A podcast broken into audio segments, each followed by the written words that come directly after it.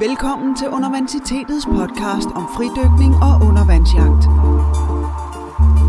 I studiet er fridykker og undervandsjæger Morten Rosenvold Villassen, forfatter til Hold Været, en bog om fridykning, og Johan Nielsen, Danmarksmester og nordisk mester i undervandsjagt og konsulent i fiskeri og akvakultur i firmaet Aquamarine.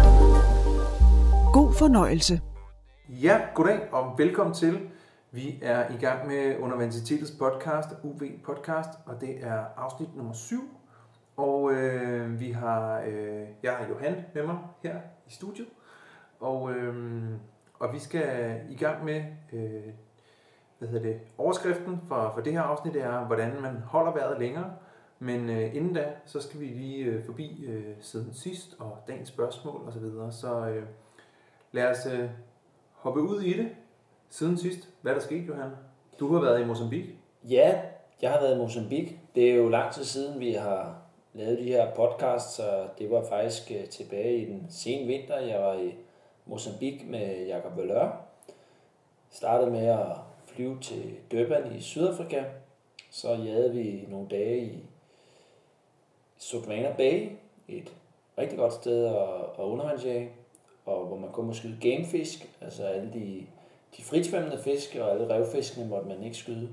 Hvad, hvad kan du måske sådan lige forskellen på gamefisk og revfisk?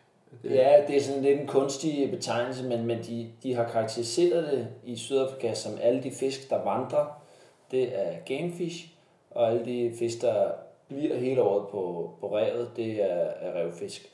Så sådan noget som snappers og groupers, det er, er revfisk, og giant trevally, det er en gamefish, og Spanish mackerel og tun og sejlfisk, det er gamefisk. Så det vel alle dem, der ligesom har sådan en V-formet hale, eller en Y-formet hale, kan man sige, som er gamefish? Ja, det kan man sige, men faktisk er så den, øh, den der hedder Cop, som er sådan en, øh, også vi kender som White Sea Bass fra, fra Kalifornien, det er faktisk også en gamefish. Og det, øh, så det er, det er ikke en sådan streng videnskabelig betegnelse, det er bare sådan lidt, også faktisk lidt, hvad de, hvad de synes. Tidligere så var Green Jobfish, som er en pelagisk snapper, den var også en gamefish, men den havde de så, ligesom vi kom derned, lavet op på. Okay. Det var lidt ærgerligt, der var ellers nogle flotte nogen dernede. Efter at have dykket nogle dage i Sulmana, så øh, tog vi op til Mozambique, og det var i Mili Bangalala, og det var øh, derinde i et elefantreservat, og det var mere, næsten mere spektakulært at komme derop end at, end at dykke. For, ikke fordi det ikke var spændende at dykke, men øh, vi kørte en hel dag på bitte, bitte små øh, grusveje i det her elefantreservat, og der findes ikke nogen veje, så man kører bare ud i bushen. Og vi havde en gummibåd med, som blev slæbt gennem akacietræernes torne, og måtte ud og skifte hjul to gange, og vi havde kun et reservehjul med, så en af gangene måtte vi købe et andet reservehjul af en forbipasserende jeep for at kunne, kunne komme frem. Så efter meget, øh, meget strabasser kom vi frem øh, midt om natten, og, øh, og så var det virkelig, virkelig god dykning i, i Mozambique. Var det endnu bedre end Syd Sydafrika? Eller? Nej, det, det vil jeg ikke sige. Altså, det var kun 50-60 km længere nordpå, så... Øhm, det var så, bedre, bedre lovgivning? Nej, det er faktisk heller ikke lovligt at skyde revfisk i, øh, i Mozambique. Ikke i Milibangalala i hvert fald. Okay. Så øhm, i og med, at man har et, øh, et ret dårligt øh, kølefaciliteter ude i bushen der, så vi havde en gasfryser med er en fryser, der kører på en gasflaske, så vi, vi blev enige om, at vi kun måtte skyde øh, sådan en eller to fisk om dagen, ikke? og så det mm. vi sådan, ligesom kunne spise lidt. Og, øh, og vi fik fanget nogle flotte Spanish mackerel, og jeg så nogle John Trevally, men fangede ikke nogen.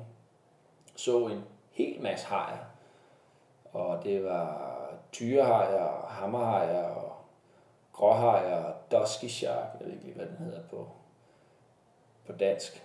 Og øh, og brindle bass, som er en kæmpe afbars på, der kan veje flere hundrede kilo, sådan en stor, tyk arbor, som er brun. Og potato bass, som også er en rigtig stor øh, grouper art, som dog bliver knap så stor, men specielt potato bass, de, øh, de var vant til, at de er fredet, så hver gang man, øh, man skyder en fisk, så, så kommer de der potato bass og prøver at, at spise den, eller spiser den fisk, man har skudt, næsten uanset hvor stor den er. Og spyd.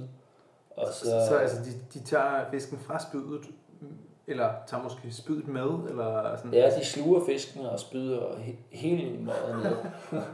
og så er det, så forsøger man jo selvfølgelig at hive alt, hvad man kan den modsatte vej. De har ikke rigtig nogen tænder, så man kan faktisk godt hive fisken ud af munden på dem. Okay, ja. Hvor efter de så sluger den igen, øh, og så efterhånden, som man langsomt får kæmpet sig opad, så til sidst, så, så kan man så enten så ryger fisken af spydet, hvilket faktisk som regel sker, fordi de der potato bass, de er ret stærke, eller også så, øh, ja, så får man fisken med op til, til overfladen det er virkelig nogle øh, meget, meget underholdende. Det skaber en øh, stor, øh, stor dramatik, når man har skudt en fisk, man rigtig gerne vil skyde, og så man kan se, at den forsvinder ud i det blå med sådan to-tre potato bass i hælene.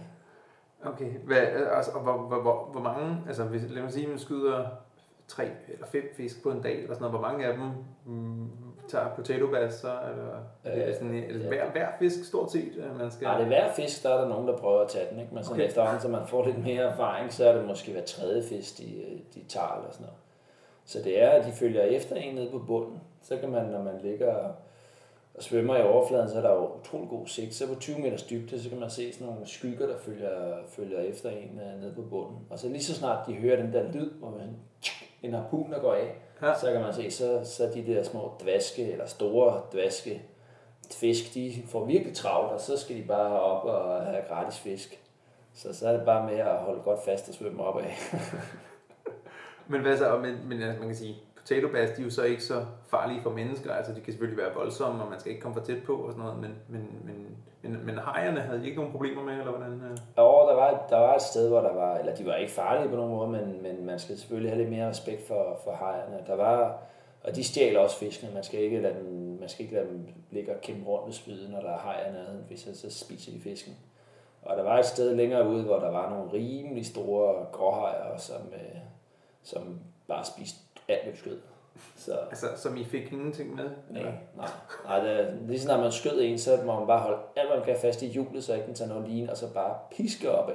Og så kommer der bare hejerne, kommer de bare haps, haps, haps, haps. Og så, og problemet er, som regel, så får de også, øh, lykkes det dem også at få bit linen over, sådan, så man nogle gange mister man også spydet, eller man mister sin, sin slip-tip. Og ja, okay. Det er meget, øh, det er meget anderledes, men utrolig, øh, utrolig spændende dykning. Virkelig, der er virkelig smæk for skillingen, når man skyder sådan en... Uh, Jakob han skød en Spanish macro på, på 6 kilo, som, uh, som trak ham og hans uh, bøje 20-30 meter gennem vandet. Hold det, det er jo helt utroligt. Sådan en lille, en lille fisk, den kan, den kan trække en voksen mand gennem vandet, og når man tænker på, hvor meget en torsk kan, den kan næsten ikke engang flytte spydet. Selv hvis den var det dobbelte? Ja, ja, så der er noget mere, der er noget mere kapau i, i de der tropiske fisk. Og hvad så, hvis, øh, er det noget, du vil gøre igen? Eller er det sådan, ja, helt bestemt. Jeg, jeg regner faktisk med, at jeg skal derned øh, igen her til, til vinter. Det er, jo, det er jo dejligt, det er jo sommer dernede, så det er jo et rigtig dejligt tidspunkt at, at rejse på i januar februar måned. Og så, øh, så er det faktisk også ret billigt. Næste gang, så tror jeg bare, at jeg bliver i Solvana Bay. Nu har jeg fundet et godt sted, det hedder McGinty Lodge. Man kan finde på Facebook, hvis der er nogen, der vil derned. Vi kan linke til det her i det er et dedikeret undervandsjagtsted, hvor man øh, kan komme ud med, med guider. Og øh, ja, det er billigt at flyve til Sydafrika, og når først man er dernede, så bor man på en campingplads, så det er også rimelig billigt. Hmm. Og hvad, hvad, hvad, hvad, hvad løber sådan en tur op i? Sådan, hvad skal man regne med, hvis det er 14 dage eller sådan noget? Øh, ja, det kan man gøre for 12.000, jeg tror. Ja, Nej, det er jo, det er Nej, det er ikke så galt. Og der er øh, chance for, for marling og sejlfisk, og det er i Sydafrika, der, der er det kun fantasien, der sætter grænser for, hvad der kan komme ud af det blå. Ja, fedt. Nå, men det, det er rigtig cool med, med, med et nyt, nyt spot på verdenskortet der. Ja. Øhm, yes, men uh, lad os gå videre til, til dagens spørgsmål. Øhm, og uh, det kommer fra Thomas Lindov, som uh, har spurgt ind til uh, den form for smørelse, der ligesom skal til, når man skal have en dragt på. Og det handler jo om, at øh, de våddragter, man bruger til fridykning og til undervandsjagt, øh, har sådan en belægning indeni, som er meget, øh, hvad skal man sige, der er meget stor friktion mod huden. De kan være meget svært at få sådan en dragt på. Øh, og så folk bruger forskellige ting og sager, og hvad hedder det, måske skal jeg høre dig, Johan, hvad, hvad, hvad du foretrækker. Ja, men det, normalt så tager jeg, i her den varme tid, der tager jeg faktisk som regel min dragt på med, bare med vand, hvor jeg går ud i vandet, og så øh, hvis man har den sådan en rigtig teknik, så kan man godt få rummet sig ned i dragten øh, helt uden øh, sæbe og, eller creme. Men, øh, men det kræver, at man lige også er lidt kølig, når man får den hen over hovedet, og den sidder fast. Men det, ellers så er det faktisk rigtig godt at bruge, bruge hudcreme, fordi det er, det er meget skånsomt for huden. Jeg er selv allergisk over for, for shampoo. Det, der er mange, der bruger sådan tre spiskefulde shampoo i halvanden liter lunken vand, hvilket er meget, meget effektivt.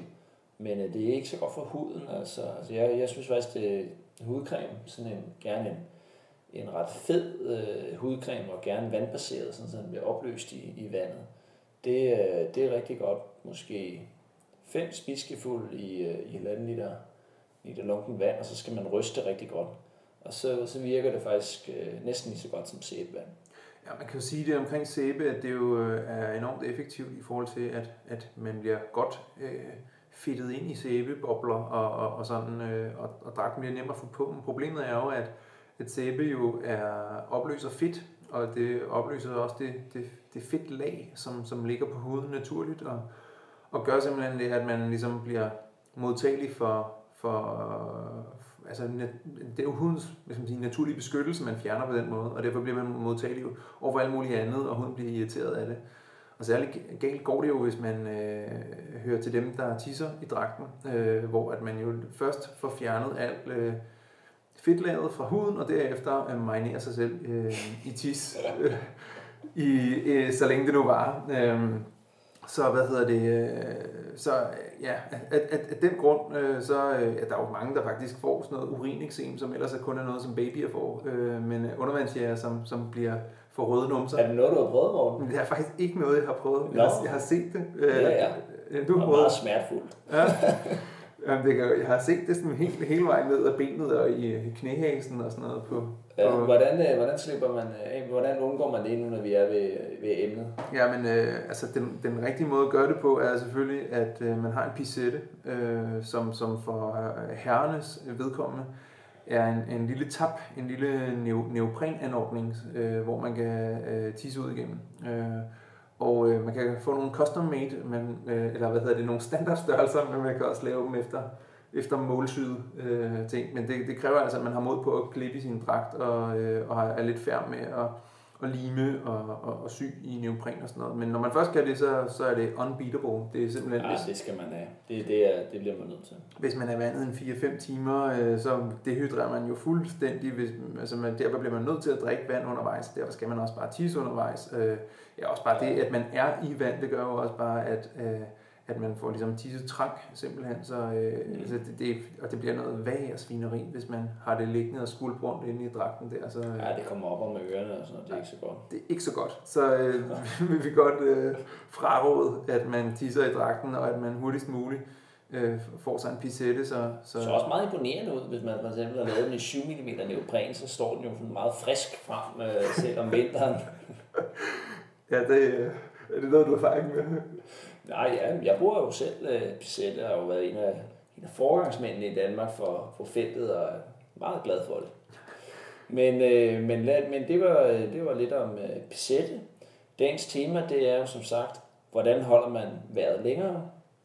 Arke spørgsmålet, faktisk, som jeg forestiller mig, Morten. Der er mange, der, der spørger dig om, om det spørgsmål. Ja, det er et spørgsmål, jeg har fået rigtig, rigtig mange gange. Hvordan kan jeg holde vejret længere? Jeg synes, at når jeg kommer ned, så øh, var der ingen tid, så skal jeg op igen. Hvordan kan jeg holde vejret længere? Ja, du kan godt. Ja, lige præcis. Det er jo så også, det er jo så det, det første svar øh, på det spørgsmål, det er jo, øh, at man sandsynligvis kan holde vejret længere, end man rent faktisk gør.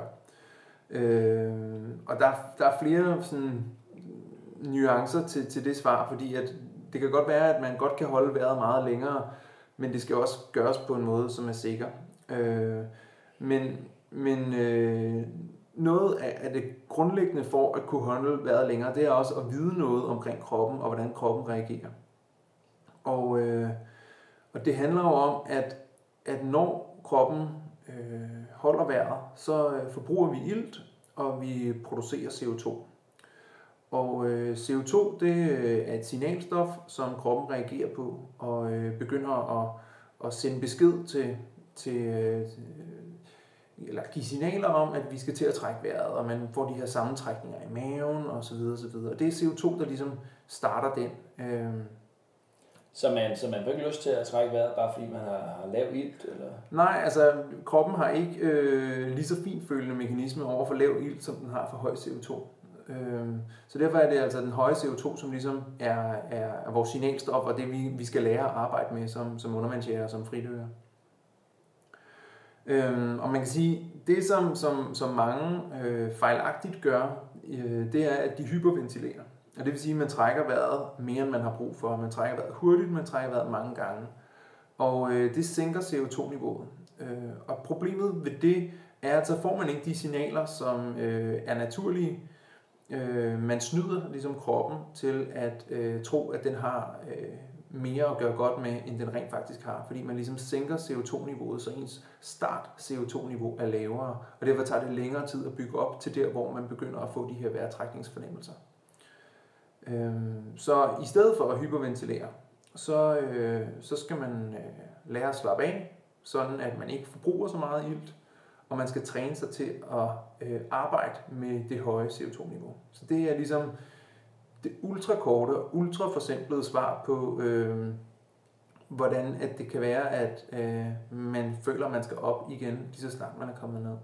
Og jeg har jo, øh, jeg har, jeg har jo skrevet bogen Hold vejret øh, omkring alle de her ting med, øh, hvordan hele kroppen fungerer, og hvordan vejrtrækningen fungerer, og hvordan hyperventilation relaterer sig til CO2 osv. osv. Så øh, den kan man jo tage ned fra hylden og, og læse op på det, men, men, men, men helt kort så handler det generelt om, at man kan holde vejret længere, end man tror, og øh, en af måderne til det, det er ved at tage det roligt og øh, være bedre til at slappe af. Mm.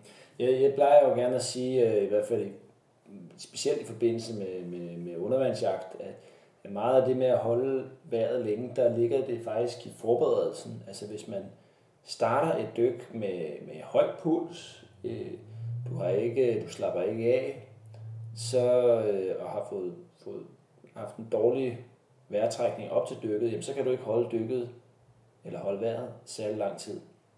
Hvorimod hvis man er afslappet, har, har lav puls, og har fået øh, haft en god, øh, nogle gode vejrtrækninger op til dykket, så har man et meget bedre udgangspunkt for at holde vejret.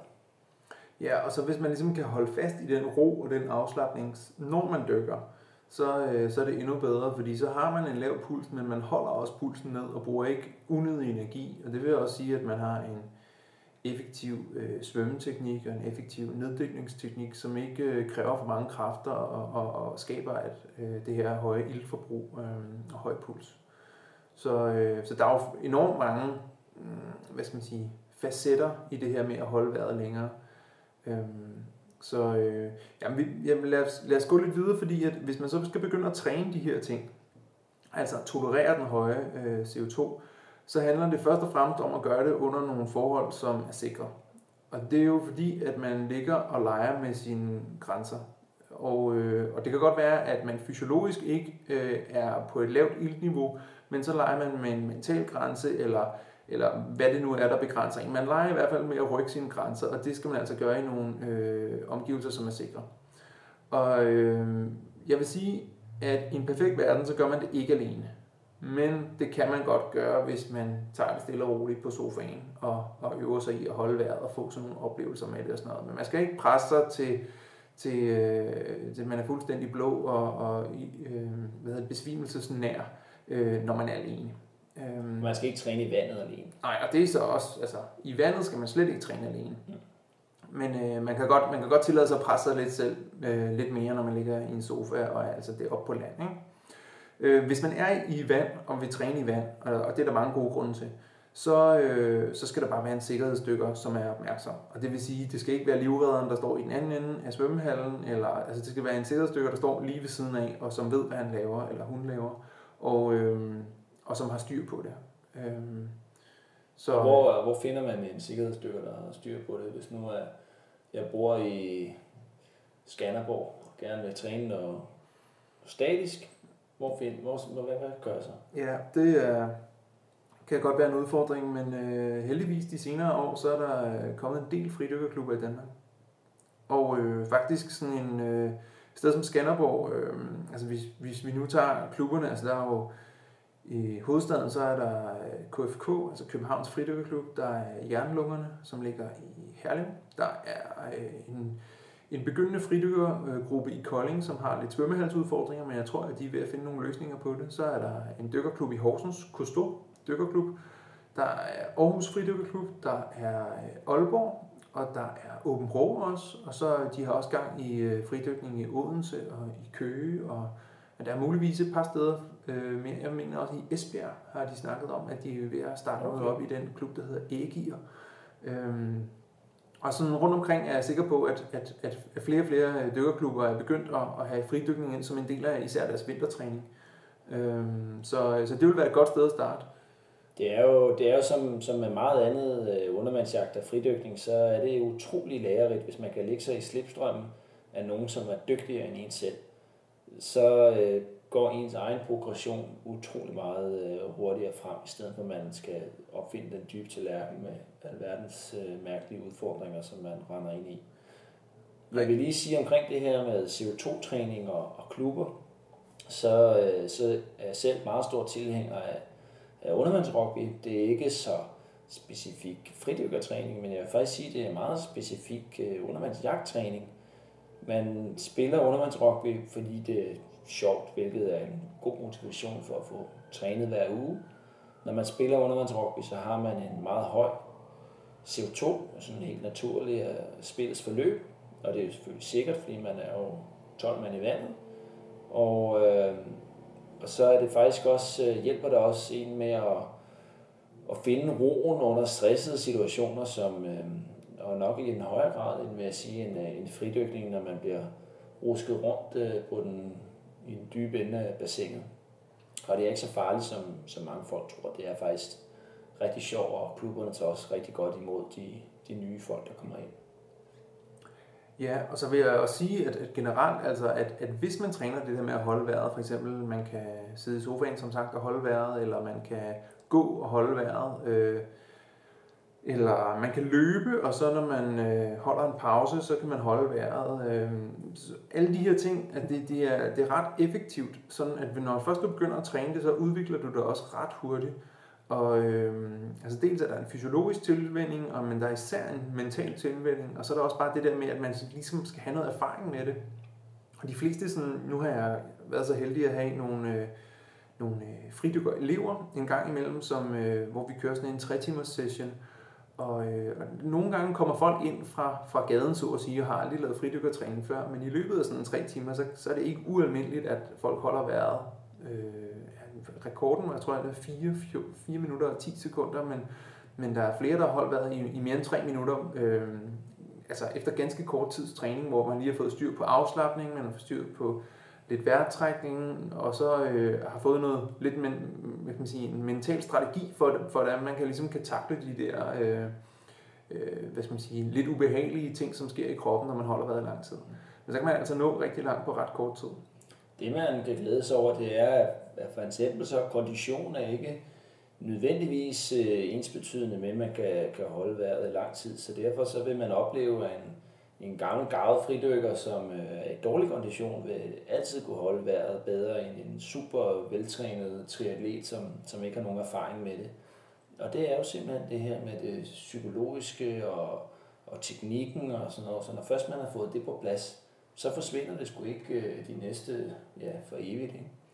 Og, øh, og jeg er jo selv personligt i rimelig sløj form for tiden, men holder der vejret øh, sådan rimelig godt, når jeg, når jeg dykker. Så teknikken, det er simpelthen nøglen til at holde vejret længere. Ja, og så simpelthen at, at lære sin krop at kende, ikke? og vide, hvad man skal lytte efter, og hvad man skal...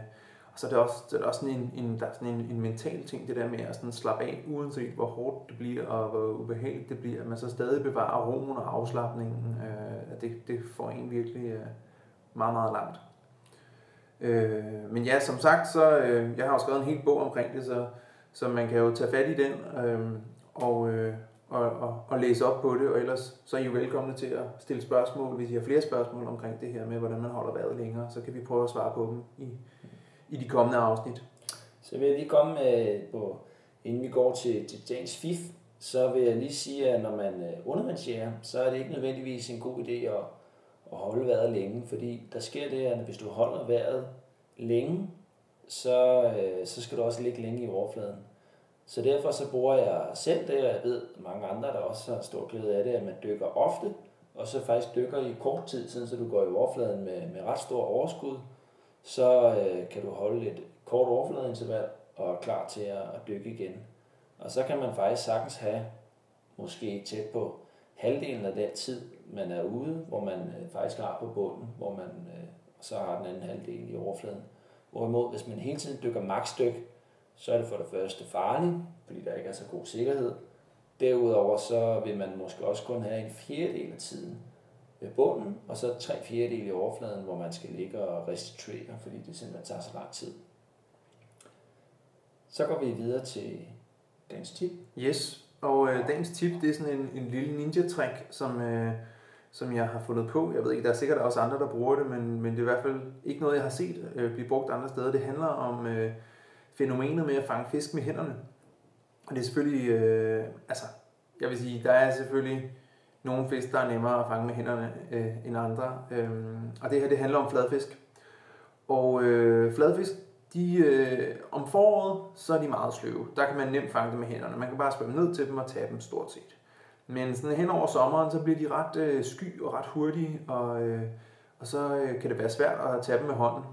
Og, øh, men måden man kan gøre det på, det er ved at dykke ned til bunden, et par meter fra fisken, måske 3-4-5 meter fra fisken, og så svømme langsomt hen øh, mod fisken langs bunden. Når man så når ind til cirka halvanden meter, 2 meter måske fra fisken, så vivler man ligesom noget sand op mellem dig og fisken.